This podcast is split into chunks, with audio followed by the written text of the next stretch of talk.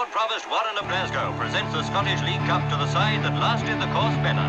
All-conquering East Fife.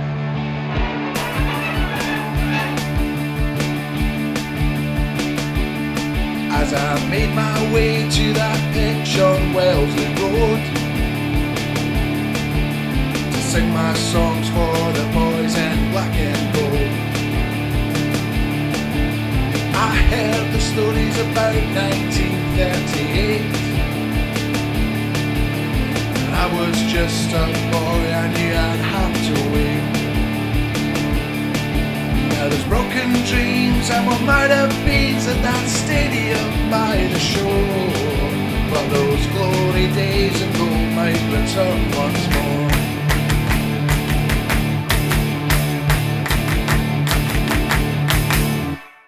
Hello, hello, how do you do? We are the boys from New Bayview, and we're back with another episode of Glory Days of Gold, your East Fife and Scottish football podcast. I'm Michael McCall, I'm Lee Gillis. I'm Doug Perry. I'm Gordon Henderson. and we're back. We'll get into the game. We won't delve too much into it. We'll talk about a few other things as well. But before we get into football chat, let's hear a little bit from this episode's sponsors. East Fife Community Football Club is proud to sponsor Glory Days of Gold. Keep up to date with all our community programmes through our Facebook and Twitter pages. There are classes available for every age and ability, from toddlers to walking football. Just search East Fife Community Football Club. Today's podcast is brought to you by John W. Gilbertson Limited, a small, friendly family firm of solicitors based in Glenrothes who specialise in buying and selling residential property, wills, powers of attorney, and executory work. On your team, on your side, supporting you all the way to achieve your goals. Well, it is a football show after all. Thanks as always to East Fife Community Football Club and John W. Gilbertson Solicitors out of Glenrothes for their continued support of the podcast and the team. We, we toyed with not doing the show this week because there's not going to be much to talk about. But we're, we're troopers, Lee. We're going to plough on. Yes. Yes. Um, and what's been a mixed bag um, for the podcast this week in terms of, you know, last week we had the high and then we had Archibald on Thursday, which was another high. And then literally couldn't have got any more low after the game yesterday. The, the, probably one of the most abject performances of the season, in my opinion. I was luckily uh, lucky enough to have the, the company uh, Gordon Henderson directly behind me last night. Um, yeah, sorry, last night. Hey, um, and at the and at the game as well. Um, and it was uh, painful for the sphincter and the eyes. I, I, was I would imagine it was. I mean, Gordon, was it better from you? no, From, from it your was uh, it was um it, it was a pretty grim slog, and um, obviously the game wasn't too enjoyable either. to, to be fair, to be fair, when I imagine you two, which I do regularly, I'd always have Gordon being the, uh, you know, the giver in the relationship. So good, fair play. Oh, yeah, yeah. I, I don't think anyone would uh, imagine anything different. Yep, I've all got all that cushion for pushing. It's uh, it'd be a shame to put it to waste. I mean, Doug, watching the, the highlights, I watched both the East Fife and the Clyde highlights because I am obviously like a sadomasochist. Back to, to Lee and Gordon here. But five minutes from each team was all that they could muster from that game. It wasn't a classic. And it was quite disappointing, really, after the way that we, we've been playing in, in recent weeks. Yeah, it was really disappointing. Um, it's one of those situations where I'm really glad we didn't record last night because I was, I was real. I think that's, it's maybe the most sort of annoyed, sort of angry I've been all season, which seems ridiculous, but considering we've sort of been on a, a decent run of form, and I just it felt like such a big game, and when other results went our way, you know, you can look at it with two ways. You can say, well, we've not lost anything, we've just lost a, a game left, if you like. But it's such an opportunity, and we were miles off it yesterday. I, I thought Clyde were comfortably, comfortably the better team. You know, we maybe had, oh, I mean, Chris, you're lucky for saying a couple of minutes at the start of the game, and then I thought they were the better team throughout. Really, I just thought we were. That was it. Almost feels like as poor as we've been all season. Disappointing. So we will get into talking about that Clyde game in a little bit, but just want to kick things off with some good chat, some fun chat. Lee, tell us a little bit about Thursday night. It seems to have gone down really well. Everyone's really enjoyed it, and I've heard some good things about you, some good feedback for you. So well done, mate, in putting this on and and pulling it off. Yeah, um, pulling it off is one of my favourite things to do. So um, you've had a lot was, of experience over the years, to be fair. yeah, definitely. And no, it was look, it was. I, I said it at the at the time uh, when I thanked the the audience for coming. It was a, a, proper dream come true moment for me, and sort of captured it on social media. Like I, I studied media studies um, at college. I left school to do that. Always wanted to get into journalism, and last night it actually felt like I got to kind of live that part of my childhood dreams and to do it with um, a legend like Steve Archibald, obviously having somebody like an experienced broadcaster and David Tanner alongside me as well was was amazing. Like I just, you know, it was one of those sort of pinch yourself moments, right? Um, and you know the the overwhelming feedback from the event's been really really good. Um, some decent money raised for the club as well. It was good to see the you know some board members there as well. Um, Jim Stevenson um, was there, which was great, and we had uh, Liam had got a um, banner printed with a graphic for the event, like the Glory Days Gold banner, um, was on there and stuff, and it like just seeing stuff like that made it really surreal. And then um, we auctioned it at the end of the night, and um, Jim Stevenson bought it to display, I think, in the boardroom for two hundred pounds, which was brilliant. Um, we also had some other memorabilia, um, well, through headline events, the, the the company that helped me put it on. Um, you know, some of the signed items that went that night was like a signed Sir Alex Ferguson framed photo. Um, oh, wow. a, a, pair of like uh, Conor McGregor's gloves. Um, I think that went for over four five hundred pounds. There was like signed Manchester United, Liverpool, um, Paul Pogba France shirt, um, David Silva shirt, um, Ryan Giggs. There was loads of different stuff. The majority of it went on the night as well. So, um, and then there were some raffle tickets the again the events company got three of this year's East Fife shirts um, with Archibald Eight printed on the back of it, um, and they all went out as um, prizes in the raffle. Two of them got auctioned off and went for 175 pounds each. Um, and the, the, Steve signed them and stuff. But even just interviewing Steve Archibald, he was he was a really nice guy, really really nice guy, and he was very funny, very quick witted um, uber confident in himself. Um, as you can imagine, somebody that's played at that um, level has been. And, and one of my favourite questions he was asked was, "He's not a has been, Lee." well, I think it's sixty three or whatever he is now, maybe just. But I thought we'd um, signed him when you said they had a new strip with the number eight in the back. He could probably do a do a job in the midfield at the moment. We may actually uh, tested the keeper if he'd played yesterday, but um, no, one of my favourite questions he was asked on the night was that, you know, you've just got the job and you've played under some incredible managers, you know, Sir Alex Ferguson, Jock Stein, Terry Venables. Which one of them did you pick up the phone to get advice? He went, none. I didn't need any. I'm like, fail. like, that was like the question answered, asked. Next question, please. Um, wow. You know, clearly a very confident guy, but one of the, the great parts of it, if you're a bit of a football nerd like I am, and somebody asked him a question like, "How would you coach your striker now?" and he was talking about the back post. he was like, "That's where he got the majority of his goals." And, and you know you wouldn't hang at the back post you would stand you know two three yards back from it just to the side and wait for the cross to come in to then attack it at the back post. And he just went into this like really long like explanation of like that's how he would coach a striker now and and how to sort of coach that instinct into them. And I was just like this guy is an absolute genius. Like he really really is. Um, and the the audience on the night were, were superb. Like absolutely brilliant. The questions they asked you know you normally get a few people at these sort of things that end up too steaming and start you know heckling or whatever and there was just none of that it was just a room full of people with complete respect for the guy. That's because um, Doug wasn't there; he didn't have a ticket. yeah, exactly. There is that. There is that. Um, but you know, he was he was asked, um, you know, about getting back into management. He was just honest and just went, nah, like just wouldn't have got back into it. Just didn't fancy it in the end. Um, but yeah, there was there was loads of questions. I was just I, I wish we'd recorded it or found a way for it to be recorded. I was going to so say that I had because we'd mentioned we were hoping to record it, but unfortunately we couldn't get it recorded on the night. So it, it's it's in everyone's minds at least that was there.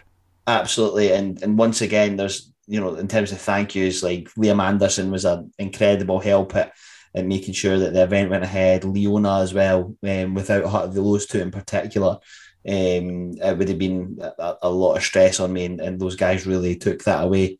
Um, David Tanner as well, Colin from um, Headline Events, the photographer on the night, um, who was this excellent. sounds like the fucking Oscars. Uh, no, but these people deserve recognition. And you'll be pleased. You'll be pleased to know I, I thanked all you guys on stage at the end of the night. Um, our listeners, I'll tell you that. Um, you know, and without risking getting too soppy in my almost hungover state again this week, um, you know, you guys have been uh, brilliant, and it's and you know we're coming up to two years of the show in May, which is absolute insanity, and you know it, it makes watching East Fife, even as garbage as we were yesterday, you give me a reason to live. Aw. I, I I always love when the guys, at the- sorry, at the Oscars do their speech and it, they're obviously reading off the auto cue and they actually write, wrap it up, like, you know, stop speaking and they have to go, oh. Uh, uh, just a quick thing about Archibald. A, a mate of mine was uh, in and around the East Fife squad when he took over, and he said by a mile he was the fittest player at the club at 39, I think he was. Like by a mile, apparently. he said it was embarrassing. Like, compared, you know, just Did you get to ask my the- question, Lee, about him putting his foot on the ball and pulling his socks up? Yes, I did. That's one of my lasting memories of him in a game. No one would go near him. He just had this like Aura. aura about him. Yeah. I mean, it's it's great you kind of got to live out your, your childhood fantasy. When I was younger, I had to write to Jim will fix it for that, but at least you got to go and do it at an event Yeah. in Bayview. So. Absolutely. But the less said about um, people of that nature on the show, probably the better because Matt Danskin got a mention on Thursday night as well. So, Oh, did he? yeah. Um, you know, pretty much it came to light that it was Danskin that wanted Archibald out, and ultimately that's why he left.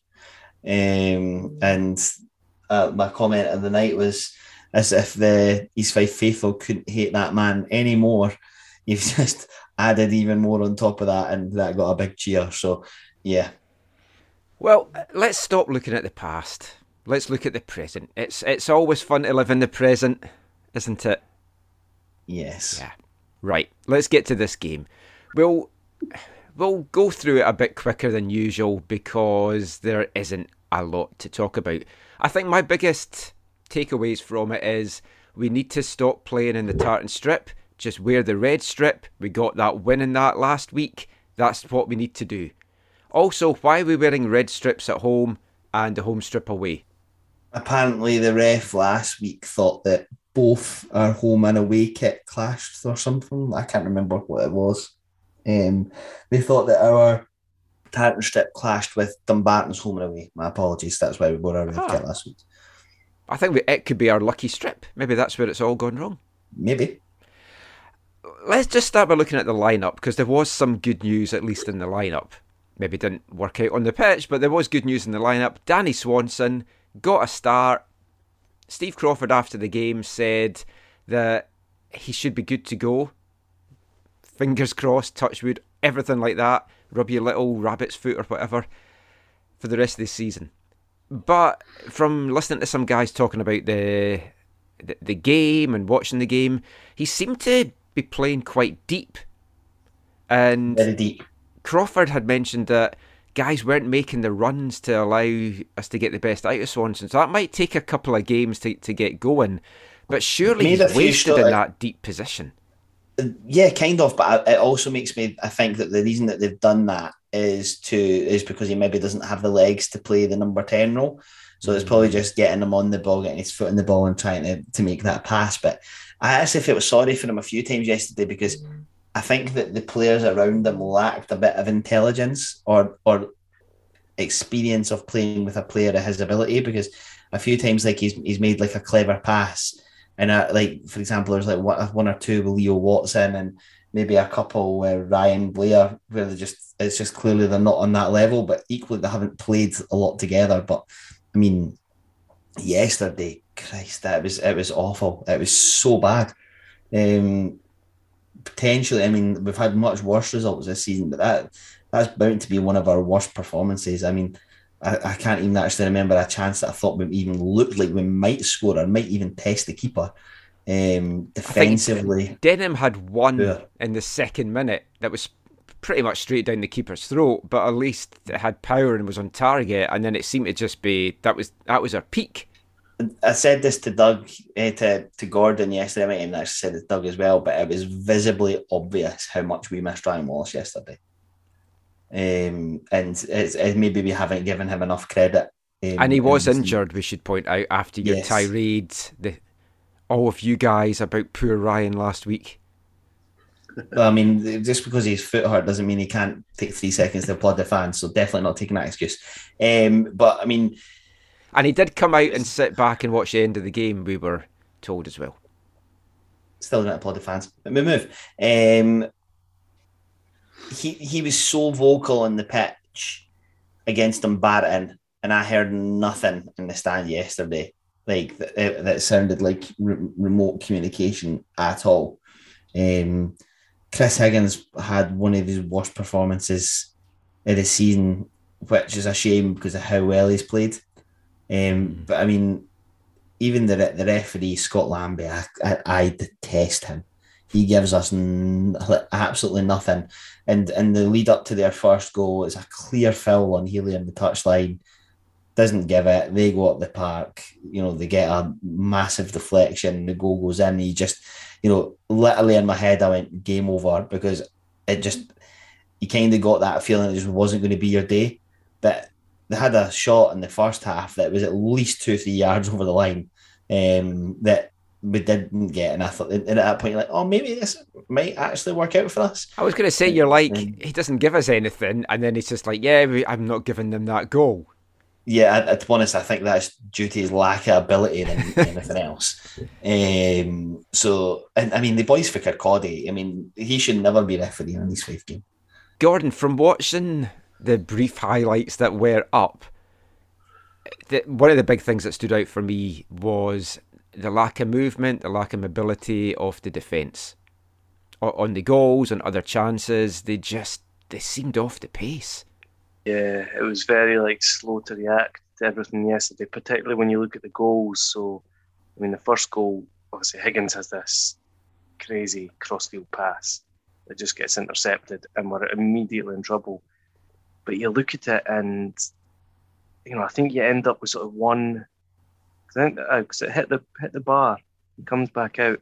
It kind of falls to a Clyde player, but there's one Clyde player and then three Yeah. players, and and it just seems like the Clyde player is first to react, and we're slow, and we're you know we're not closing them down properly. Second goal, um, you know, ball at the park, eight foot tall. Rob Jones wins it, fair enough.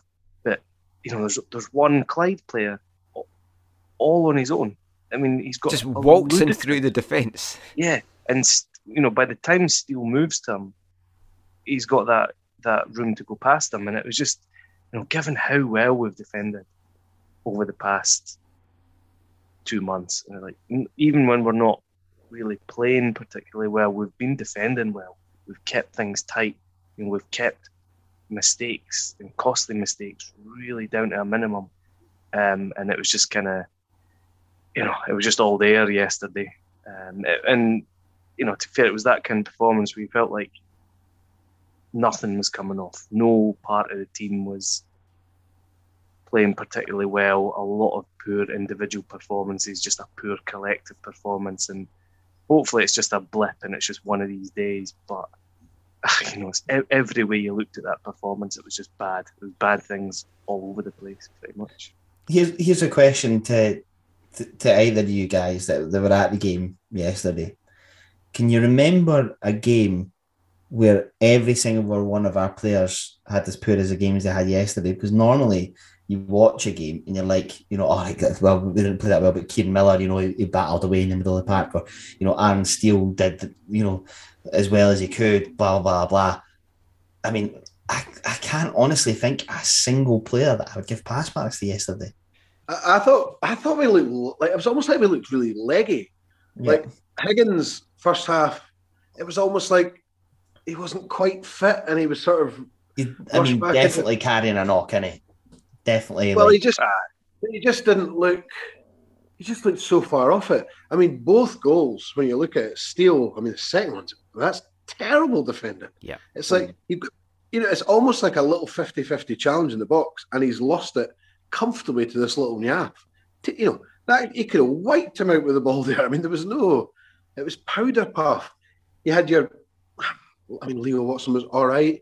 You've got Mercer on the other side, who just lets guys cross a ball. I've never seen a defender do this. He does it every week. Like literally, doesn't close him down at all. It's like four yards, just let him cross it.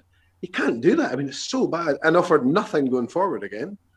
And yeah, I just Brian, uh, Brian Blair, fuck me, Ryan Blair. Well, I keep calling him Ray Blair, so Honestly, and this is a massive dig at Stevie Crawford.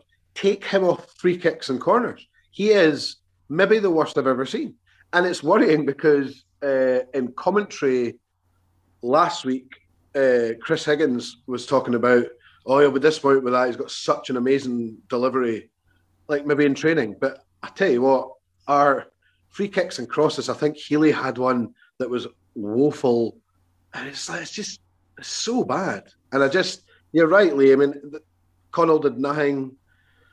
Uh, Healy did stepovers, which is so far all he's done for us. And I'm not going to sugarcoat that. I know he's a young lad, but he needs. To, we need him to do something as an end product because there's zero so far. I mean, surely It you just want to have him running at defences. I think Um, he I- does, Michael, but it's early day. I mean, he's, he's a pocketed him he's a kid. for 90 minutes. But the only, like the only thing I'll say, we were actually talking about today. Um, guys like Doherty, Page, it goes back to your Bobby Mans, all these sort of boys. These old experienced boys, like we know them as pretty crap because he was at East Fife, but they read the game very well. Do you know what I mean? I mean, Doherty didn't look troubled. The Clyde, I actually watched it on the stream. The Clyde commentator was saying basically he's had a great season positionally, he's very good, blah blah blah. I just, I, it looked a wee bit like a wee boy against an experienced head, and the experienced head won so comfortably. I was surprised that Pat Slattery didn't start because he had a good outing last week.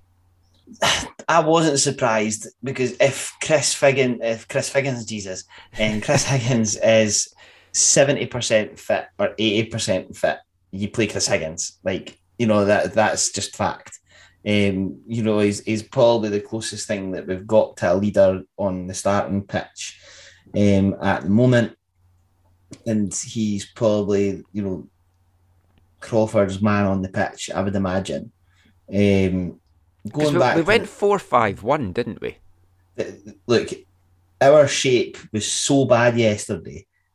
I wasn't even sure what we were playing formation wise. Right. Um, Crawford's tactics are beginning to be a bit of a concern, and I say beginning because we've we've managed to get away with it a couple of times, and we've grounded results and got wins and stuff. So, but yesterday we had to get something from that game, right? We go a goal down, and we don't change it. We're not creating chances, and we don't change it. It's just a bit like you know, Crawford and Greg McDonald and Paul Connor or whatever it is called, like they go in the wee huddle and they, they chat for five minutes and then they go back to watching the game and they go back and they chat for five minutes and they go back to watching the game and I'm just a bit like, change it. You've got to change it. You've got to do something to try and change the course of the game yesterday. Jack Healy was pocketed by Mark Docherty for the entirety of the match. Why not go I'll tell you what, we'll, we'll, we'll change it up and we'll go 4 4 2, just as an example, and play Connell and Healy off each other and just try and get the ball over the defence and hope that Healy, Healy catches one of them and just runs onto it. Because, I mean, you were getting the ball to Healy early in the first half. I thought he's going to be where our threat comes from today. He made a couple of like cuts inside, but it looks like he's almost petrified to shoot outside the box. Um, and then like, to follow up, again, I, I don't particularly like singling players out, but I, I called this weeks ago, weeks ago, weeks ago, weeks ago. Ryan Blair has added nothing to our team. Nothing. I've not seen a single performance from him that I think, oh, I can see what Crawford sees here. I can't see anything. And he's offered no more than a Asir Bonsu did. I, I, I think I think that's partially correct, but also really harsh in my opinion. Um, I, I think I said to you about Ossie Bonsu. I don't think he'd ever played football before he came to us. I think Blair had those sort of three games, or the Falkirk game maybe in the middle of the three. I can't remember the ones around it. Where first half especially was very good. Yeah, but like he'll, he'll do maybe he'll get he'll give half an hour. But I mean, it, I can't remember. I said this to, to Gordon yesterday. I can't remember an assist. I can't remember him really creating a like a clear cut chance. And I'll, I'll be wrong. Somebody will tweet me and say, "Oh, I got the assist in this game or whatever." But you know, I, I- might not be able to see the wood for the trees. But if I'm Stevie Crawford, I I would be saying to the boy Pollock, "You start next week. I'm going to put you in the middle of the pack." Because Does that feel like an overreaction to one game though? Would no, you be because saying? he's Would been, you, he's been poor for weeks, Gordon, and I, I don't think anybody will be able to convince me otherwise. I, I don't Um, think he's a starter right now for us. Who I mean, I, I, I No, think that if uh, I had Blair. a, if I, if I Pollock, had I'm a- not sure. I, like, I haven't seen enough of Pollock to know, but I, I, I just feel the way it was set up yesterday with that 4 5 1, and I know a lot of it is because we are beat up and we're missing some key guys and stuff, but it kind of felt like in Crawford's mind, he was like, I'm going to put it out like this. If we sneak a draw, nil nil even, I'd be happy with that. Then we went down so early, and there was just nothing to change it. And like Swanson said afterwards that they had a game plan going into it, and they basically just didn't execute that that game plan, and it boiled down to them not getting a grip of the game. And I think that's why you had five men in the middle of the park because the plan was to control possession, control the middle of the park, see what they could sneak, and it just didn't happen. no. I, I think for, I, I think for me the problem we've got the problem we've got in midfield is he obviously likes two holding midfielders for whatever reason. Miller's the kind of masher, you know, that will get stuck in. I'm guessing the plan then is Blair picks up scraps and plays the, you know, whether it's simple ball or whatever. And then you've got, I guess, Swanson would have been the more advanced of the sort of three central ones. But even him, I thought he was very much sort of the old all fur coat or fur coat, knee knickers. I don't know what the phrase is. You know, it's it's nice sort of stuff, but didn't really do anything for me. Swanson. Uh, I know he's, he's been a long time out, but I think that's you're right about Wallace missing. It's noticeable just for his work rate in between sort of front and, and middle. I just, aye, it was just really, it was just really depressing. I, I don't think they'll change a lot on Saturday, but I think Saturday will be a tough game against Alloa. I think they'll be, I think they'll be pretty good. They'll I mean, be the keen to put only- us to the sword because after yeah, what the, happened the in the only last real, game.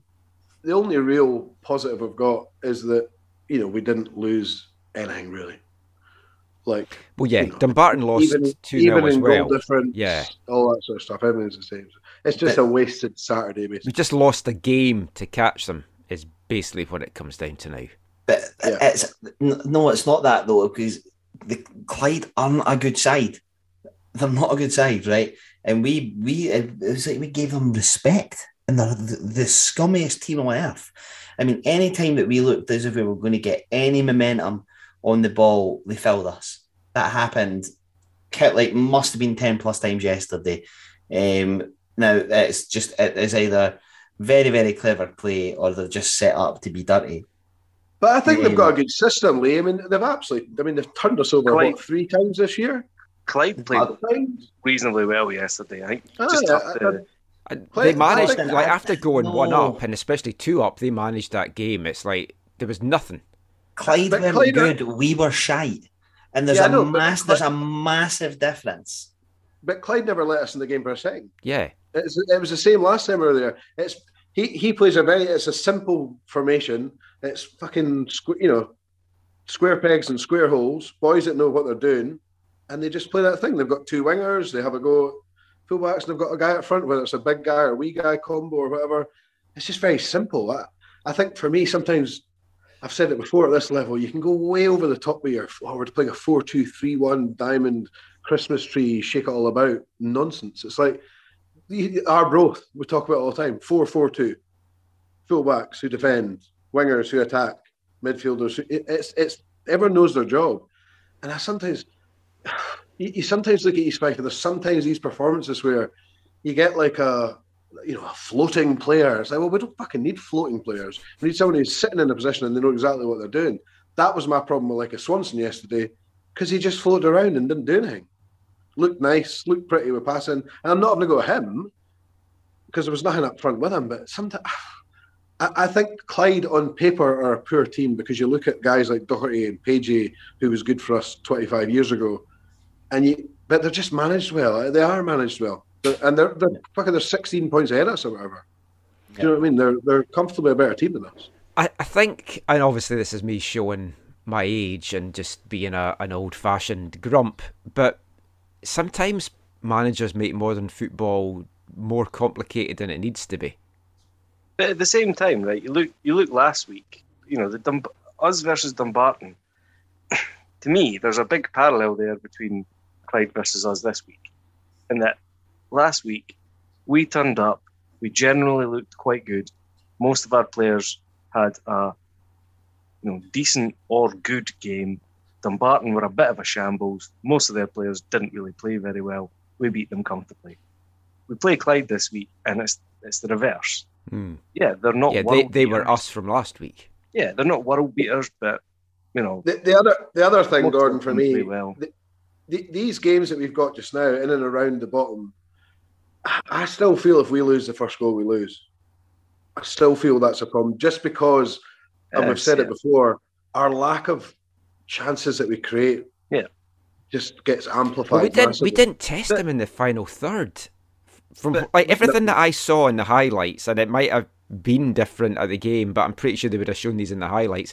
Everything was either headed over or like kicked way over, and their keeper wasn't tested. And in, in that final third, we just had no penetration. I know you guys had it later on, but it's like during the game there was none. I mean, I thought Clyde closed us down very well, um, and like we're we're bottom of the league. We're not a very good. We're not a good League One team. Even if we win every game from now on into the season, our points total is still not going to be very good. Uh, the, the way I looked at it is, we didn't. We've not become world beaters over the past month. We're not No. a great team because we beat Dumbarton. We're not a shit team because we beat Clyde. We're a we're a poor League One team, and Well, I don't know. Stevie had a- we had a Crawford, his exact quote, absolutely magic in terms of effort and commitment in recent months. Yeah, that that has And- been magic. yeah. But if if you if your effort and commitment is magic and your results are still all right, what it does suggest is you don't have the talent. We don't have the same ability in our squad as most other teams in this league. So we're not gonna you know, we're gonna have games like this. Hmm. But that, but that's what Crawford's done for me. Is he's taken a group of pretty average footballers and actually made us a decent team again. Yeah. Which is why we've had a sort of upturn. I was a wee bit disappointed in his his interview in many ways.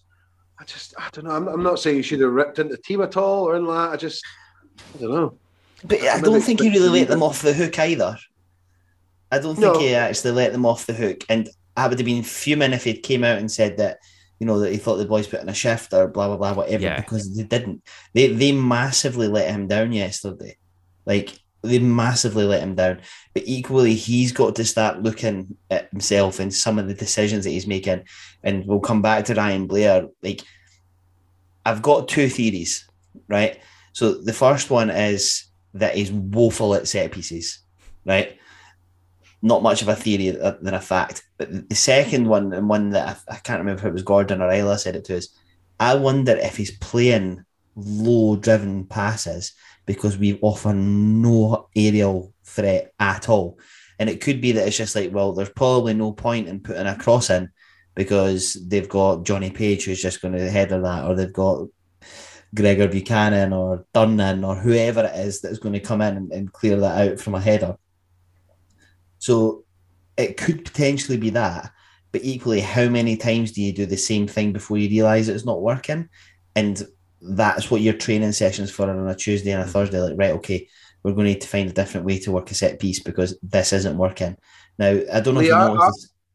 Sorry, I was just going to say our set pieces over the board are wo- like woeful. Our throw-ins Yeah. are so bad. I mean, I actually laughed in the second half. How many times Mercer threw it straight to a Clyde player? Not even close. Watson did it on the other side. It's like if you're throwing it long, it's got to be to a guy who's going to be able to flick it on. You don't just throw it. It's almost like, oh, I'm running out of time. I'll just chuck it. But also, Our- if you're a bad team, just- set pieces are your key to getting into games. I mean, how many times do you see a team that's really not good, mm. but they're good at set pieces, and that's what, what keeps them ticking along? Yeah. But you know, it's usually because they've got a few guys in there who can attack and defend set pieces. I would love to know just- if we we've don't- we don't have scored. Mhm. If we've scored from a corner this year. It's so funny, Lee. I, I thought about this at Bayview uh, a couple of weeks ago.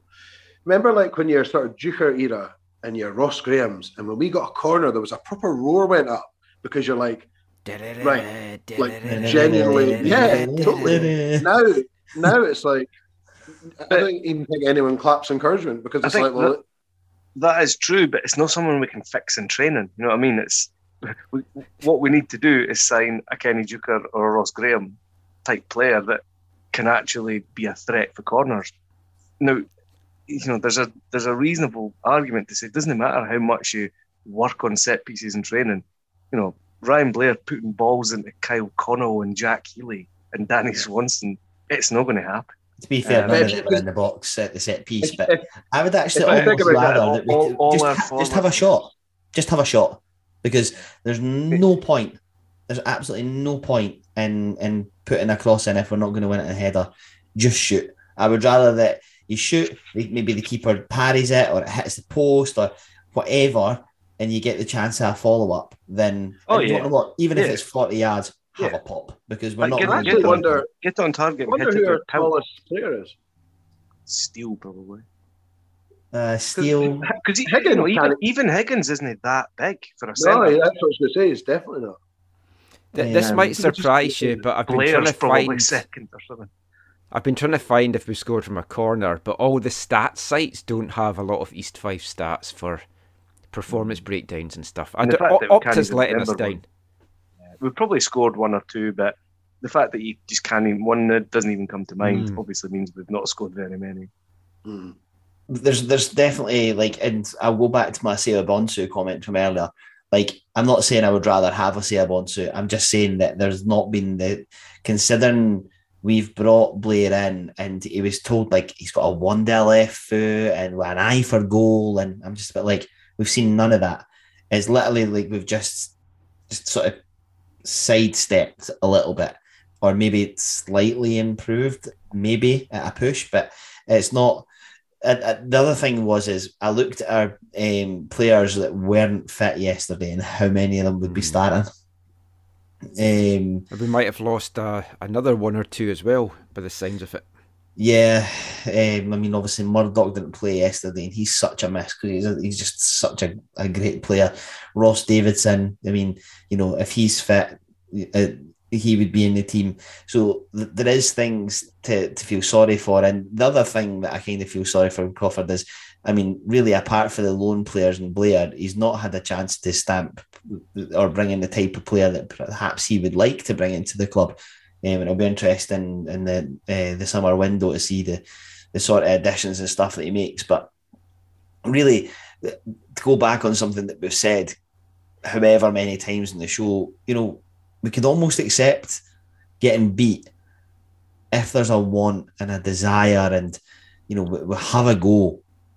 And yesterday was actually, I actually was, I felt insulted having watched it. Like seventeen pound to get into the ground to the, one of the biggest scummiest arenas in British football, and I genuinely not exaggerating when I say that, just a cesspit full of absolute arseholes. Um, and then you, you go away and you're, you're left with a bitter taste in your mouth because it was just brutal. I, I've said before, Lee, in these in these games, which are we all know they're absolutely massive from now on in.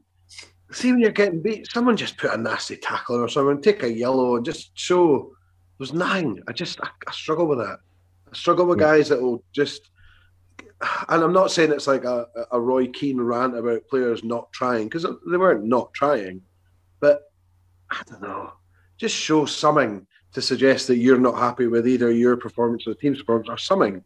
I just thought there was so little yesterday; it was a joke. Just even just ha- hearing them like having a go at each other, like "Come on, get stuck in," or you know, just show a bit of you know one of those ones like I mean, we've all played football at various levels, but somebody like talking through their teeth, you're like, get a fucking foot in or whatever. Like, but there was like, none of that. It's all very much like a couple of wee claps. Like, oh, it's all right. Go again. Go again. Go again. Go again. Like, yeah, we're too nice. I mean, our, our, team is too nice. You know, let's go back look, to most, Banks most of D. Go back to Banks of D. Stevie yeah. Frail's um, comments. Got a nice uh, dressing room lads, but that's the problem. They're all too nice. Yeah, you need at least one or two bastards in your team. Mo- all good teams have those. Yeah. And I don't think we've got any, to be honest. Like from what I see, but you, don't know them. You direct it in the right way. I mean, you look at Connor when yeah. he got sent off for calling the referee an arsehole or yeah. something. It's like that. I mean, that's no use to anyone. But just, I don't know. Like, I mean, I, I don't mean to jump on this Mercer thing because you all know I'm not a huge fan. You're getting ripped apart all day, and not once did you put in a tackle. Not once. You know, if I was him, you know, with, with five minutes to go, you would put in a late one. You absolutely would. You would get a yellow card for putting in a wee bit of a not, naughty tackle. Yeah. Something. Just, I mean, yeah, just so poor, so poor. Well, like I, I, on the flip side, I do actually quite like Mercer. I, I, think that there's a player in there, but I also think he's a guy that's that's definitely a confidence player. Um, and I, th- I think that there's definitely a, a, lack of confidence in him for whatever reason just now. Um, you know, I think with Mercer as well. I mean, he his set pieces are good. Just let him take them. Um, his set pieces are decent, Doug. They're, they're better than what we're seeing for Blair. What, like direct shots on goal, decent or? Yeah. Oh, he, he scored one about a year ago. I mean, he had one yesterday. It was a great position, which was terrible. I think he scored more than one goal for us from a free, a free kick this season. Like, yeah. well, the, I mean, I'm not. He, he, actually did score one away at Montrose, which was a duffed and it hit a guy in the wall and went completely the opposite direction. Um, that's definitely all he scored. I, I, look, I'm not. I'm not saying. I mean, I don't think our problem is necessarily shots on goal free kicks. To be fair, I think it's our delivery. Try to put something in the box and cause a few problems is, is the big problem. But I just like Mercer. We all know when he goes forward he's good. Like you know, and he has those games where he, he he's sort of up for it and will overlap the winger and go. But Christ, you've not seen any of that for weeks. No. Like I say, it's, it's, it's, hard to disagree with that. But I still think that there is a player in there, but we aren't seeing it just now. There's not a de- um, there's not a defender in there. No, Lee. I'll tell you that right. No, now. I'll get. I'll, I'll agree with you in that. I'll agree with you in that. And look, we, we're both defenders to trade, right? If we're talking football, and to, I, to I, trade. trade yes. That's if, if we're if we're going back to our glaring football careers, you absolutely hit the nail on the head. Where I don't even think I'd have left it to the last five minutes. If if I've been skinned two or three times by a defender, I'd be like, well, you're no fucking doing that again. And you just lamp him and you take the yellow, and then you think, think twice about coming past yeah. you again. I think Gordon's talked about it before about defenders who just love defending love and want defend, to defend and yeah. put tackles and He is the absolute opposite of that. Ah, and, yeah. and, and, and, if I'm going to no. be really critical, and I might as well go in all in, he's had one good season in his career with us under Naismith. And ever since then, he's been poor. He's been poor with us. He was he was voted Falkirk's worst ever fullback. He was really apparently very poor at Queen of the South. You know, I, I think we're living on this one season he had with us when he was good. This season, I think he's been five or six out of ten at best, apart from a couple of games. Well, since we're giving numbers out, let's get to the 3 2 1 so we can wrap up talking about the Clyde game. Now, looking at the enthusiasm from all of you, do you want me to give you a couple of minutes? Will I, I tell you who our tallest players are? Yes. Oh, yeah. Okay. So this is the there, there should be a jingle for this. How tall is your player? This is on transfer market. I had a look at a couple of other ones and it was a bit Can we patchy. So, guess? yeah, have a Let's guess. make it a game. Okay, you, you won't Dunlop. get who our tallest in the squad is because he hasn't been playing, but Gallagher. oh, actually, he is one of the tallest. But David Devine, the on loan guy that we got from Motherwell, Never is- seen him. is- no, he's the tallest guy. But from the got, guys, he got, he got sent back in January. So yeah, from the guys that we we do have, Gallagher, uh, and we'll do this in centimeters because every centimeter is crucial here, Lee, as you very well know. But Gallagher. If you, if you put it in like twice in a second, then it feels the same anyway. But let's let's guess who the tallest players are. We'll take a guess each. Right. Well, Gallagher is 188 centimeters. I thought Aaron yeah. Steele might be. Aaron Steele is 185. Uh, what uh, does he come in at number two? Is he number three? No, there's a few bigger than him. Oh wow. Uh, oh, I'll go next. Thanks, Lee. Jeez. Yeah, Oh, you. Ross Dunlop. Ooh, let's have a look at Ross Dunlop. It's He's actually I- I- 181, according to this. What? Looks much taller than that. Hmm. Danny Denholm. Ooh, Terrible shout. it is. He is 183. He's taller than Dunlop. Fuck this, you, this might all be bollocks because it is on Transfermarkt, and I don't know It's how accurate these are. um, next guess. Stuart Murdoch. What does it go back to you? Two in a row. I'll- This is I'll decide. It's my big fucking show. show. We're doing the we're doing the ABBA Snake system. thing, yeah. Oh, the snake snake draft. Uh, Murdoch is 183. By the way, we're going to go through the whole squad. I know. One more guess each from from Doug and Gordon. Okay, okay. Uh, well, let's go down the goalie theme and we'll go for the Juggernaut Smith. He is not listed. That's because he's seven foot seven. Winner! Yay! Neither is Liam Campbell, and neither is Finley Pollock. But I think we can probably rule him out. As same with Jack Healy. So you, Uh, last chance to win this, Gordon. Um, I've got no idea. Um, Ryan Blair. He seems quite tall. Ryan Blair is 186, so he is one of the tallest that you've got. So coming in at 189 centimeters, according to this, Michael Cunningham. Yeah, yeah, it's quite tall. Yeah, Mikey Cunningham's tall. And the next one, that again, this is on Transfermarkt. It was different on another site that I've got, but you've got Gallagher at 188, and then at 186, you've got Ryan Blair. Connor McManus is apparently 186 as well, and Kyle Connell. Mm. So, of the players that play regularly, Blair is the tallest, and he's the one taking set pieces, and he's not very good at set pieces. Yeah, Wow. Excellent. that was that was our long-winded way of coming to that conclusion. but I think it was worth it. Let's let's do our shall gentlemen, shall we do our three two ones? Yes. Um, yes, we shall. So I'll take the pain. Lee was to get in first, not for the first. first time this weekend. Yeah, taking the uh, no, got that was Gordon's um, pleasure, I believe. Um, so You can go I- behind Lee Gordon. yeah, I'm going to give three points to Jamie Semple, um, who He's came on. 183 centimeters. Yeah, I'm surprised at that. Um, but anyway, um, he came on yesterday and put a shift in in the, the time that he was on the park and, and really put himself about. Um, two points, Leo Watson, and a point to Jude Smith, who did absolutely nothing wrong and didn't really have anything to do apart from pick the ball in it. Um, and this is really tough. Don't don't take any of these as a sort of um, Endorsements. endorsement. Retweets are not endorsements.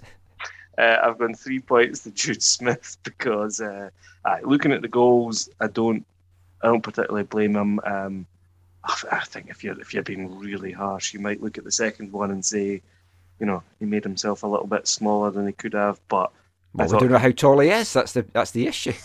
he kind of he kind of went side uh, side um what do you call it side profile. But anyway, I thought he just he just generally did all right, and he did make a couple of good saves actually. Is, is Jude on Twitter or does anyone follow him on Facebook? Can we shoot him a message and ask, how tall are you? I think his dad listens. Maybe he can message us. Save that sort of chat for Grindr, Michael. Jesus. Um, I give two points to Jack Healy. Now I know you can sort of say it was a bit all flash and no product in the end of it, but I thought everything that we every time we looked dangerous yesterday, it was him. And yeah, he did.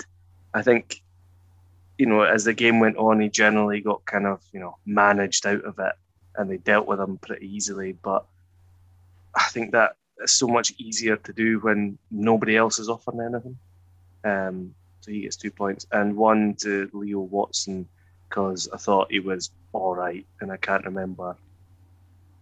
I can't remember anything too bad from him. So, uh, there we go. Come on, Doug, you're itching to do this. God, I've never been less itching to do anything. Uh, I've also given three points to Jude Smith, which is ridiculous. Uh, apart apart from his side profiling, I thought he, uh, as as Gordon phrased beautifully, uh, I thought he did all right. Uh, two points I've also given to Leo Watson for the same reasons as Smith. I thought he did all right, and one I've given to Danny Swanson because he played football for East Fife. That's that's. What about his gloves? He didn't wear gloves. It was a it was positively balmy Cumbernauld way. Beautiful, Blistering. beautiful day. It was actually really hot. It I, I actually got a little bit burnt yesterday. My face is red from being at one of the games I was at here. I think it's more. It could be wind burns more than sunburn. But And if any East Fife fans happen to uh, lift my glasses, which I think I've left at the game yesterday, that would be excellent. They fell out my coat, raging. oh no. So, not going to talk too much more. We're trying to pad this out to an hour. But who do you think the shortest player in the team is? Jack Healy. Oh Swan- yeah, well him I don't have a height Yeah. for. Swanson. Yes, spot on. 168 centimetres. Just three centimetres shorter than Leo Watson. How tall's Kev Smith? According to this, we are padding the site. 180 centimetres. Uh, You got um, you got, uh, you got Scott Mercer's weight there. I do actually, yeah. Um, oh, do you want to do weights next week? No. Yeah. Let's do uh, ve- velocity of tackle. Uh, Scott Mercer's height, if anyone cares, is 183 centimetres. And weight wise, because I've got that on the other side. Oh, he's one that we don't have to wait for. He's down as zero. Let's not wait. You know, we're height shaming. Let's not weight shame, guys. How heavy do you think Ryan Wallace is, Lee? Heavier than a, he- I don't know. I'm heavier normally bench goat, pressing him. heavier than a goat and lighter than a zebra. There you go. Correct. Right, he's 68 kilograms. Is Danny Swanson heavier? Oh, I've, I've just invented a new game for this. Is Danny Swanson heavier than Ryan Wallace or lighter than Ryan Wallace? Like, I'm very much in a position where I really can't talk about anybody's weights because I'm probably the pair of them combined. So I don't think that uh, that's the best idea. If we genuinely are running out of material, what one thing that we can say is well done to PG Charletta for um, his show at PG uh, Malloy's last night. From by all accounts, it was a sellout and went down really well for him. So I've heard in he's terms of- sold out. yeah, he has sold out. He'll be going to the big record labels soon. Is he Um, heavier or lighter than 68 kilograms? Probably heavier, like. And just, just so we can clarify, according to this, Danny Swanson is 64 kilograms. Think that may great have weight. been taken before this season. That's a great weight. Yeah. I, I think we should also maybe do a kind of play your cards, right? Higher, lower, high. Yeah. Next time you're hosting an event, Lee, we'll get some playing cards and we'll do higher, lower. Yeah. Well, tell you what. Here's here's uh, speaking of that. Then, if if um, we need a bit of material to carry us through to the hour mark, this is my next idea for a show, and I would be really interested to know what the sort of listeners' thoughts on it would be. So, I want to do a show just called The Managers, and Gary Naismith along, um, Dave Baikie along as our two managers that have won league titles with us and potentially try and get um, somebody like Jim Moffat along or Davy Clark um, and Ooh. do like a live with the four of them, like a Q and A, and just talk about like East, and then it's East Fife through the generations as well. I, I think that Um, sounds brilliant. That would be a fantastic night. I've, yeah. I've never seen anything like that getting done. You know, managers of the same club hmm Yeah, getting you know questions and talking about their time I suppose as long as one manager's not, it's not someone who took over from a sacked manager. I think as long as I, I, I like the fact that, that that would be quite a good one. Yeah, just the, Or- the last four managers: Darren Young, Stevie Crawford, et al. Barry. Smith, yeah. And if you if you wanted to wait, job, you if you wanted to wait till just over a year, we could also get Stevie Crawford there as the League Two champions, and then you'd have the three titles. yeah. Nah, I'm hoping. Or if you it- want to wait a couple of seasons, Stevie Crawford as the lower league, Lowland League Lowland champions. League. And Champion. Oh. I think that's a very good idea, Lee. no, it is. That's excellent. I like it. So I like I it. would hope to do that second half of the year, maybe like September, October, maybe November time, because I think that the club have got a lot planned for Mhm. Kevin Smith's Oh, yeah, his testimonial testimonial stuff. Which I, I was um, just about to mention that. Yeah, You could have Yeah, a so- testimonial one as well, like everyone that's had a testimonial. So Dickie Gibb and Kev Smith, Davy Gorman. Actually, and Pat Slattery should get one next Yeah, year as well. yeah, you genuinely could do this as themes. So start with managers, and then you could have goalkeepers and forwards, and Yeah, I, th- I think the managers one would be great because it, I, I think that you get insight from like what the change room's like. I would love to hear from Dave Baikie, that dressing room full of fucking Looney Tunes, like how like he like man managed them, etc. Like I would be, I think that that would be great. But obviously, you've got to then hope that these guys fancy doing it. Um, because obviously we're not going to be in a position that we could pay like massive money or anything like that for it. So, um, and our numbers would be very, very similar to what we had at the show on on Thursday, which was maybe uh, including staff about hundred, maybe. Um, so, but it is something that I am genuinely keen to do. If you are interested in that, or if you do think it's a good idea, please do get in touch with us um, because I'm not going to go to the massive lengths that it will probably take to, to make that happen um, if there's not going to be a, a sort of clamour for tickets. I, I, th- I think that's a very good, can I, very good idea. Can I also just semi plug the Kevin Smith stuff a wee bit? I think Yeah. uh, I, I kind of like the the ideas, especially the fans game. So I think there's going to be a fans team versus the 2016 Yeah, champions. uh, champions, which I think will be great. I mean, you've done it. are, Before, are haven't any of those boys still playing like professionally? A Johnny lot of them, Craig, yeah. Yeah. Played for Clyde. yeah. 'Cause, Only well- six years ago. That's Will their clubs Jason want them? Kerr's playing for Wigan. Liam Kelly's playing for Motherwell. Jamie Insall's playing. J- Jason Kerr going up against like Lee, Gordon, eh? or Doug I, And I will not be playing. out for six months. he's just still running They'll, through uh, the three of us. they, they'll certainly not be allowed to play. I mean, well, Fash obviously he's still playing. I think. I mean, whatever happens for guys who haven't done it, the last time we did it, it was great. You know, Great, it's a it's a pretty cool thing to have said you've done. Yeah, You know, um, and I think it's what sixty quid, and you get your sign or your shirt with your name and number and stuff on the back, and you're guaranteed sort of half an hour playing time each, which is pretty good. Um, I'd so love if that. you've That'd never be it fantastic. before, if you've not done it before, I would highly recommend it. Um, so we, we know the that brunch. Lee's. Sorry, Lee. I'm going to do the brunch. I'm not going to play in the game though. Uh, What about you two? Are you going to play either of you? No, I, I, I'm going to be working. Actually, I don't know if there was anything there, but I'm I'm not going to be able to do either of it because of work. But it, I take it there'll be like a donations kind of thing because I would happily buy a ticket for either of them without actually physically going to be there because I'm you know From, I from what I hear, there's five events in total. okay. So there's going to be loads of stuff. I'd imagine. I don't know how true this is or not, or if it's what they're planning or not, but I'd imagine there'll be a very similar dinner to the likes of what Bobby Linn's just had at Arbroath. Mm. um, and there'll be speakers and stuff like that. So I'll probably go to that, but I'm, I'm not. I'll go and watch the fans versus players game, but I'm certainly not playing in it. I'm too fat and old for that. I mean, I'm thinking about it, but at the same time, uh, I've got zero fitness and haven't kicked a ball in years. So, So you're worried Um, they might sign you for the first team?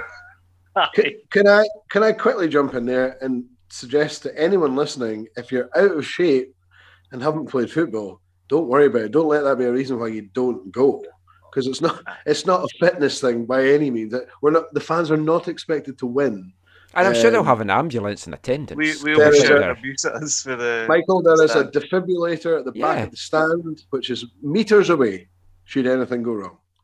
No, but seriously, there, there was there was Lee. There was plenty of guys last time who were in a lot worse shape than you and I playing, and I think it's uh, yeah.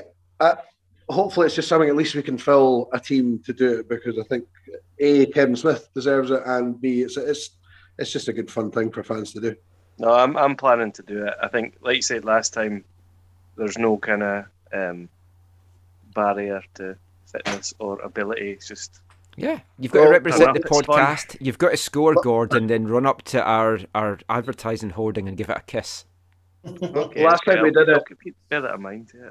Last time we did it was when I absolutely crunched Kenny Deuchar, which uh, we were we were told specifically, do not touch him because he's still contracted to Livingston and they don't know he's here. Yeah, see, that's my wor- That's why I said, are these guys still playing? Because I would be amazed if any club says, "Aye, on you go, go and play against some some Yeah. hacks," It's going to I- be in close I- season though. yeah. but they're still contracted. Twenty second of May, I think it was, wasn't it? Yeah. Um, yeah, I, I um, half Gordon Durie. um, and I Wait. thought I was going to get a kick in after that. He was still an absolute unit as well, wasn't he? Yeah. Like he was ripped, absolutely ripped. It was like bloody He's still a baller as well, yeah. Yeah, It- really good job. Let's quickly wrap this show up. Let's look at the rest of the League One results from yesterday. So Alloa beat Peterhead 1 0. Peterhead went down to 10 men in stoppage time. Two first half goals so saw Falkirk get past Dumbarton 2 0. They could really have done with them putting another couple on the board, though, just for goal difference point of view. Cove, two win winners away to Montrose. Again, another game with all the goals in the first half. And then Airdrie beat Queen's Park 2 0 goals in the first half. No surprise there. So second half was pretty boring in most of the games yesterday. So if we look ahead now to next weekend, we're still just three points shy of Dumbarton. What is next Saturday's date? The twenty sixth. Trying Yes. to get our fixtures up here because the BBC website is not as good as it used to be. Here we go, the 26th. So, Queen's Park are at home at Clyde. We're at home at Alloa. Peterhead at home at Falkirk. Dumbarton at home to Montrose, who we have talked about are starting to not have a lot to play for to the playoffs. And then it's Airdrie Cove. We've got to get the job done against Alloa. We're at home, we're stronger at home. Just to finish off the show, what changes would you like to see for next week apart from winning? And what's your predictions? Let's start with Lee. changes, I think it's going to be difficult because if Wallace is still out next week, I don't really think there's anybody to play up top with Connell, um, unless he plays. In fact, I, am going to say I would like.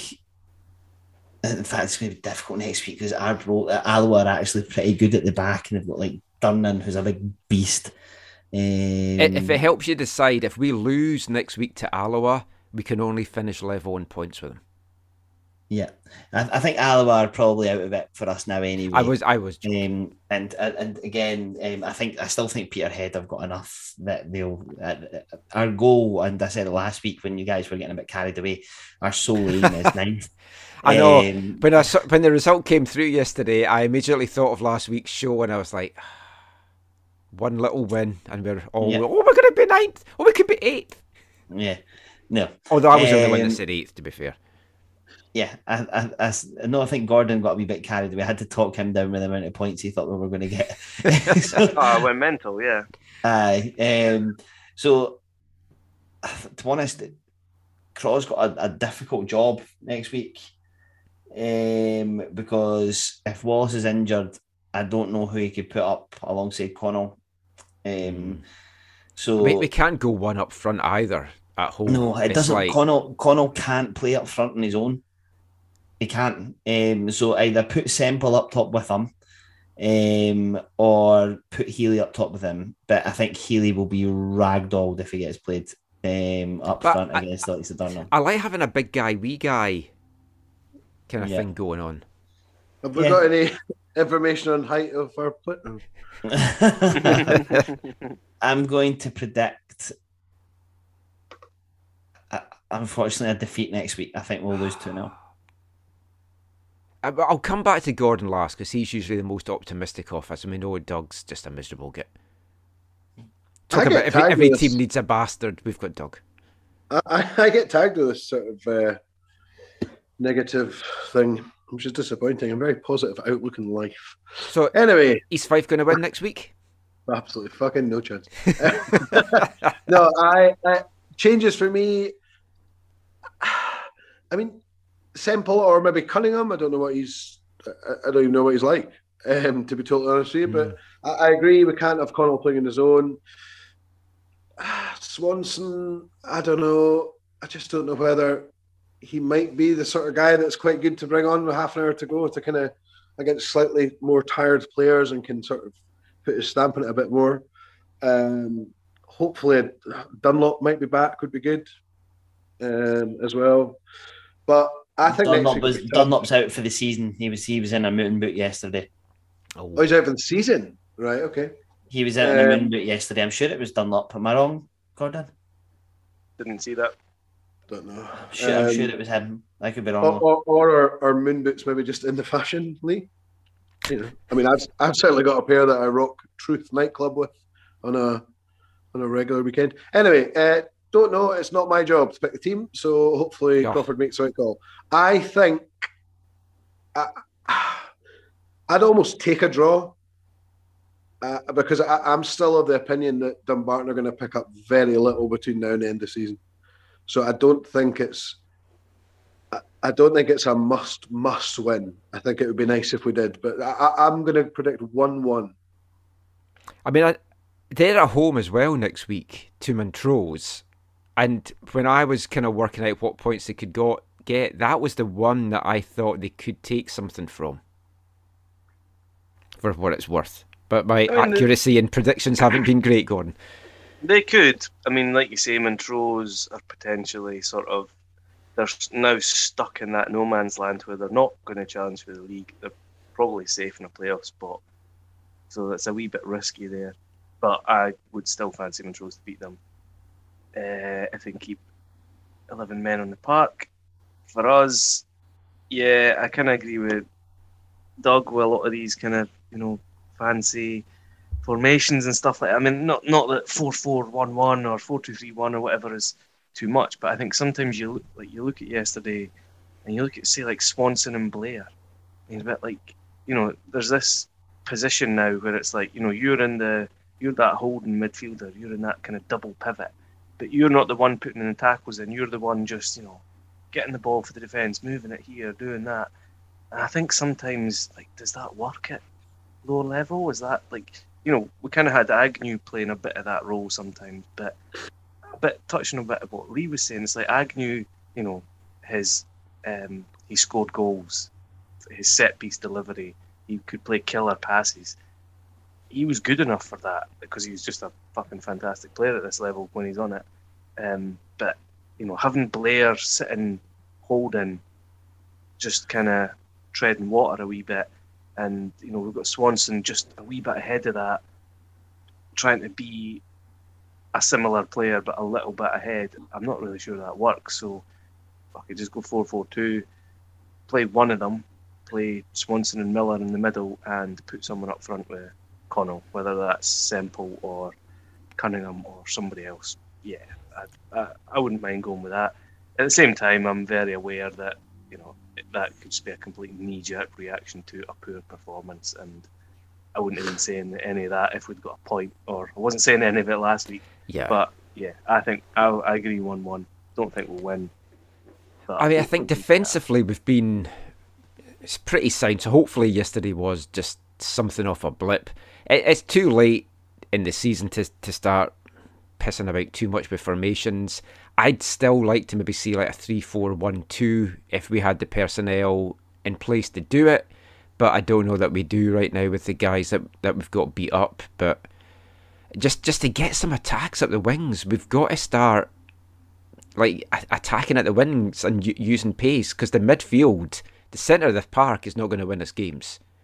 So I think our best hope is to get up the wings and get balls into the box and have some big guys like Connell hopefully getting on the end of them. But I guess it's all going to depend on who is healthy because we do sound pretty beat up at the moment and it's all coming at, the, at a bad time for us. I would take a point grudgingly because we need three from our home games, I think. And this is a game that on paper could be very winnable. Alloa's win yesterday was their their first win in four, so they've not been having a good run either. Looking at the others, like Peterhead's lost four straight, Dumbarton, it's only got their last five here, and they've lost their, their last five. So we, we've got to get something from it because we can't allow a six point gap if Dumbarton were to, to even get a win, and we went to get a win, then that would definitely be lights out. I'm going to go for 2 0. I don't know where that's coming from, but I just. I'm going for 2 0. To who? Oh, to East Fife. Okay. I, I think just very quickly, I, I think Lee's like. Absolutely, yeah, flabbergasted. You're, you're absolutely right with the team. Every team's form around us is pish. They're really trying hard to let us back into this. Yeah. They really are. You know, I mean, if if if two of those teams had been in just a decent form, we'd be pretty much relegated by now. You know, they're letting us back in, so it's a we've got to get back in proper. I know we are in touch, but if we can just get get back level with Dumbarton and two or three behind Peterhead, it really puts pressure on them. Because we we we have no pressure now really. Because you know give or take we were down you know a few weeks ago. And I, I think I think the best way to look at yesterday is it's a blip because it's the first it's the first genuinely poor team performance for quite a few weeks. Like really you know as in just where we were generally washed. Hopefully that's not a sign of we've had our good spell and that's ended you know, or more just the fact that you know we had a bad week. So between Peterhead and Dumbarton, right, out the last thirty points available to them between them, they picked up three. Wow, it's interesting. Us, Peterhead and Dumbarton, we're all at home next Saturday. If Dumbarton, like.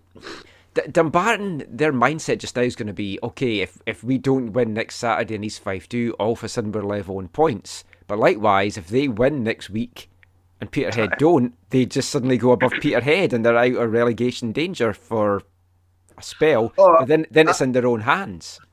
I think. It, I mean, for me, if if we go back to six points, we're down because yeah. that six points will be an increased goal difference either way, yeah. and therefore so it's, basically, seven, seven, points. So I, I, think we we can't take a step back in the league table or uh, points wise, or we're doomed. Well, it's exciting. At least we're still in it. And that is something that two, three months ago, I'm not sure that many of us truly believed we'd be sitting here coming to the end of March talking Very about. True. Very true. That is it for this episode of Glory Days of Gold, but we'll just go around everyone one last time. Any final thoughts, anything funny that you've seen this week, or anything you want to plug, or where can folk find you online, Lee? Find me on Twitter, Legion1903. Um, obviously, follow the Glory Days of Gold social medias if you haven't. The one that mainly gets updated is our Twitter page at Glory Days of Gold. If you're interested in my the manager's evening, please do get in touch, glorydaysofgold at gmail.com. Make sure that you back the Kevin Smith testimonial because guy definitely deserves it. Um, say no to football violence and um, just enjoy your weeks ahead. But it's Football Violence Awareness Month coming up, Lee. No, absolutely not. Gordon, absolutely not. You must have seen um, something funny this week to end the show on a. Well, I just thought uh, one we thought I had. We're coming out of uh, walking out of Broadwood yesterday. Obviously, very demoralised. It's been a kind of tough afternoon. Keeping eye on eyes on the scores through the afternoon, and one little ray of sunshine that that that fought its way through the clouds is back in the car, decide to check what the final scores are, and both Raith and Cowdenbeath conceded heartbreakingly late goals. Raith conceded two of them uh, to go from winning positions to kind of horrible defeats or draws. And I was like, okay, that's cheered me up a little bit. So that was nice. Yeah, I'm just going into the Cowden one just now. Doug, what about yourself? Gordon has absolutely stole my thunder. Uh, I was sort of following the scores on the TV while watching the game on the laptop, and Raith were two one up, and our my friend Jonathan, who's a friend of yours, Michael, had messaged me like a voice clip going. An, an acquaintance. I don't have Ah, friends. yeah, that yeah, sorry, fans. sorry, sorry. He he voice clipped me just saying unbelievable, which I replied to him going, Yes, Jonathan, Raith won and East Fife lost. It was 10.30 at night when I happened to randomly look at the scores and I went, Holy shit, Raith lost. Like I just thought they'd won. So that was very funny. uh, and also um, I'm gonna say yes to football violence. Yeah. All for it. So you'll be enjoying our month of music next month. Oh, absolutely. Yeah. I'm all for it. Fights, that sort of stuff is all good by me. If you haven't seen the the Ultras film on Netflix, it's about Italian football hooligans. I really recommend it. It's very good. But try and watch it with subtitles because I started with subtitles and I thought, I wonder what the, the dubbed version's like. And it was terrible. It's folk and American accents. Oh, And there's a scene where I, I just happened to check it in a scene where th this American couple go into a bar and the ultras are telling them, fuck off, fuck off. But it's great in Italian, and then you watch it in American, and it's a guy in an American accent going, hey, American, get out of here, You're fucking not welcome here. And it's like, oh dear. dubs are generally pish. Yeah, uh, but that- it's a good film. I we've we've started doing a kind of football film review thing on our podcast over here. Maybe something we could do if, if we've nothing else to Yes, talk about. It's, please. it's a lot of I would fun. like that. Yeah, Um, I'll send you some. any- yeah, do send me some recommendations. I'd Most love of them are about football violence, so we'll, I'll try and get some other ones as well. Week Yeah. week one, a shot at glory. oh yeah, I've got that on DVD. I've never seen that. What? Oh, Ally yeah, I have to McCoist? Robert Duvall? Talking of terrible accents. I've never seen What? it. Right, well, Give, when we give start me, recording, give, give me the synopsis, Doug. uh, Ally McCoist plays for sort of very small East Fife type team, Kilnockie Rangers or some wash, who make it all the way to the cup final under their Scottish coach Robert Duvall, whose accent is worse than Will, uh, Mel Gibson's. Um, it's terrible, and I'm being very, very nice there. But It's- brilliantly it's- terrible. yeah, brilliantly terrible. There you go. Michael, Michael, for the listener, is showing us the DVD copy with Robert Duvall's famous bunnet in the Uh, in the He's picture. a, a character loosely based on Dick Campbell. Here is the, the blurb on the back for you, Lee. Gordon McLeod, who is Robert Duvall, is the manager of a second Might tier well Scottish them football Haggis team. McHaggis, but anyway. yeah. Faced with pressure from his American owner, he's forced to bring on a marquee player, Ally McCoist, to improve the fortunes of the team. With the new addition to the team's roster, McLeod hopes to prevent the team from being moved from the fiercely loyal town it has known for a century. Along the way, McLeod must battle his own demons, including long standing tiffs with both his daughter and a former colleague who betrayed him. Definitely watching that. That sounds incredible. Describing your, your demons as long standing tiffs. Just Yeah. Oh, oh, also, Michael, the fact that it said roster. I mean, I know. Yeah, I also Really? says soccer team, and I just realised that this is the American version of it Fair. I have. I mean, uh, week week week two will obviously be soccer dog. Oh, yes. forgotten Or about Eu- that. European soccer dog. yeah. What, what, what's the football team called in the American version, Michael? The Kilnockie. Swashbuckling Sort of pirates. Doesn't, act, doesn't actually say. Uh, if we're talking the best football film, the only answer is there's only one Jimmy Grimble. That is the only answer. That's the Yeah. one with Robert Carlyle, isn't it? Yeah. Yeah. I tried to speak to him about that because he was playing in a charity football match here. And we got to speak to folks. So I got to speak to Ray Winstone, really nice Yeah. guy. Also He's in like, that yeah, film. Of course, I'll speak to you, mate. No problem. So we spoke for about 10 minutes about West Ham and football. Went up to The Robert Australian? Carlyle. Went up to Robert Carlyle and he's like, Oh, no, mate, I'm not doing any interviews. Uh, good day, Michael. My name's bloody Ray Winstone. I'm from Sydney. Uh, He's I putting mean, another really, shrimp on the barbie. yeah, absolutely, mate. Uh, for for me, it's Escape to Victory, and it's brutal. But just from, uh, that was a proper when I was a kid movie, so I uh, I, I was a fan. Michael is away to his DVD collection and brings Escape to Victory, classic, classic. uh, which is placed next to Debbie Does Dallas on his DVD shelf, which is a bit weird. Exactly. Probably Debbie does Dallas Dynamos or something over there. ID, best football violence film going. Right. It's about a What's guy. it based on though? It's a guy that's As an a, undercover as a fan of cop. violence. As He's an undercover cop, and he gets in too deep with Shadwell Town supporters. Shadwell, yeah, big, big Shadwell, massive, yeah. Yeah. Anyway, let's wrap the show up because I've got another call to go on, and I've just realised what time it is, and it's about to start in any second now. So thank you for listening. Give me a follow on Twitter at AFT in Canada. We'll be back soon talking about East Fife drawing level at the bottom of Scottish League Two. Until then, oh Scottish League One. Thinking ahead to next season. Um, until next time, thanks for listening. Take care, and on the Fife.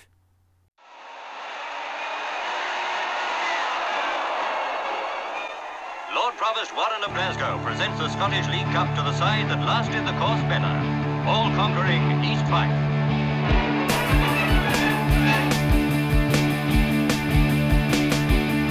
As I made my way to that pitch on Wellesley Road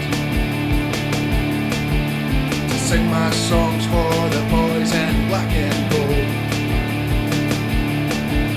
I heard the stories about 1938 I was just a boy, I knew I'd have to wait now there's broken dreams and what might have been at that stadium by the shore. But those glory days and gold might return once more.